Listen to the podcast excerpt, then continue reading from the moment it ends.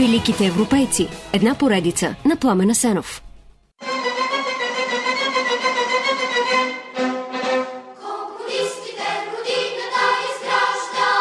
Бащата на Карл Маркс е богат адвокат с успешна практика и собственик на лозя, а майка му е от холандски еврейски род. Семейството е либерално, бащата е вдъхновен от Кант и Волтер, а 6 години след раждането на Карл всички се покръстват в лутеранството. Карл се обучава вкъщи до 12, после е в гимназията в Трир, която макар и кълпазанин завършва добре, защото е и много умен. Освободен от военна служба заради белите дробове, той иска да учи философия и литература, но баща му държи на правото и го праща в Бон. Там атмосферата е свободна и Карл добре си живее, като философства по кръчмите. Достига истински висини в пиянството, като го практикува редовно и неумерено, затъва и в дългове.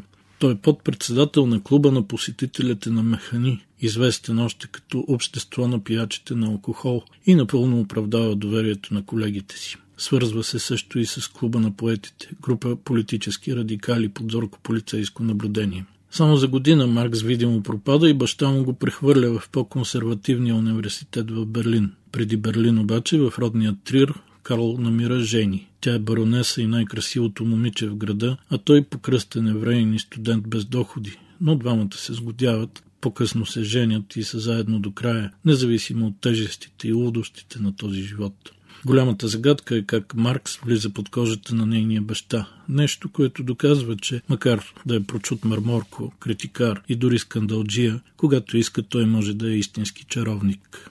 В Берлин, освен право, Маркс учи философия, история, история на изкуството и се присъединява към левичарски студентски кръжец, където се обсъждат модерните идеи на Хегел, обществото на младохегелианците. Тогава Маркс още не блести с философски идеи, а се занимава повече с литература. Пише разкази, две драми и три тетрадки любовни стихове, посветени на жени, които нямат литературна стойност. Но това явно е подходящо упражнение, защото в журналистиката и трудовете си по-късно Маркс показва добро перо.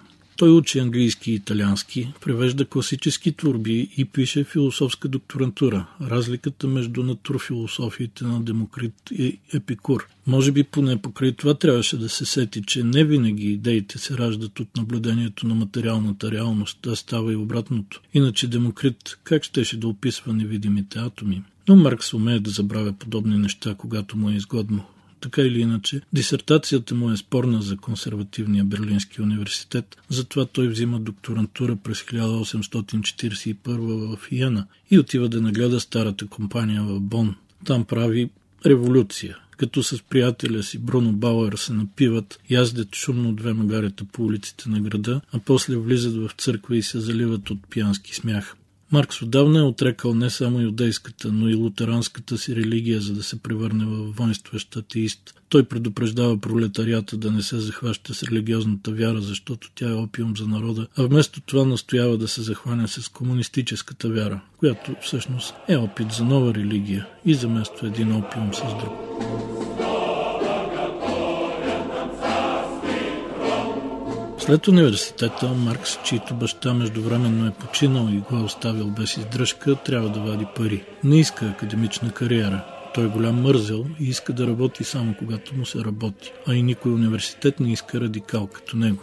Затова се мести в Кьолн и става журналист в левичарския Рейнски вести. Вестника често е цензуриран и след около година е закрит от властите по искане на руския цар Николай I заради критична статия за Русия. Сам Маркс цял живот е негативен към Русия и руснаците, както и към всички славяни в източната част на Австро-Унгария, с изключение на поляците. Той се мести в Париж, където е редактор на друг левичарски вестник. Там пише радикални статии, включително за еврейския въпрос, в която представя идеята за пролетарията като революционна сила, която ще прегърне комунизма. Още масло в огъня на любовта му към пролетарията налива Фридрих Енгелс, който го информира за тежкото положение на работниците, тема върху която сам прави известни лични изследвания, включително като спис на грамотна жена от работническата класа.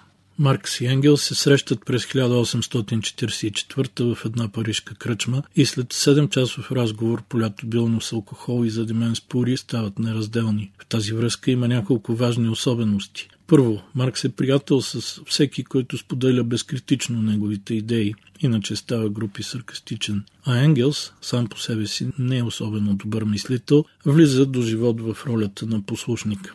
Второ, Енгел се превръща в помощник, който е на линия винаги, що Маркс има нужда. Смята се, например, че по-късно, когато в Англия Маркс работи за американски вестник, поне една трета от статиите са писани от Енгелс, който се грижи приятеля му да има време, за да се занимава с капитала. А когато домашната помощница на Маркс ражда син, сякаш от Светия Дух, Енгелс казва на всеослушание, че той самия е въпросния Свети Дух, признава детето и така потушава скандала.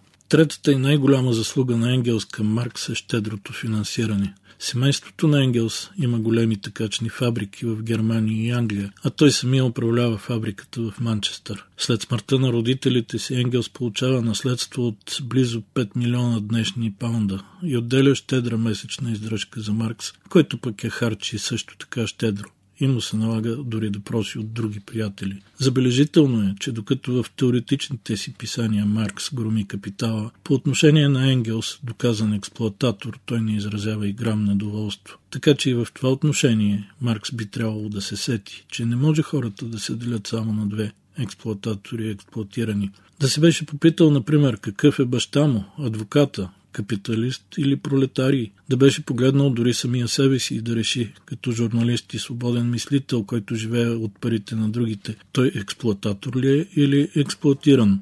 Не, Карл Маркс няма сетива за подобни въпроси. Той обича всички парчета от пъзела на света да пасват на неговите теории, а ако не пасват, или ги изхвърля на букука, или ги реже с ножицата, докато приемат подходящата форма.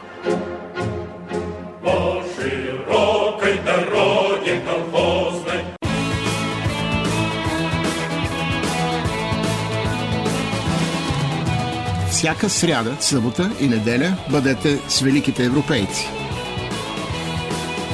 Великите европейци. Една поредица на Пламена Сенов.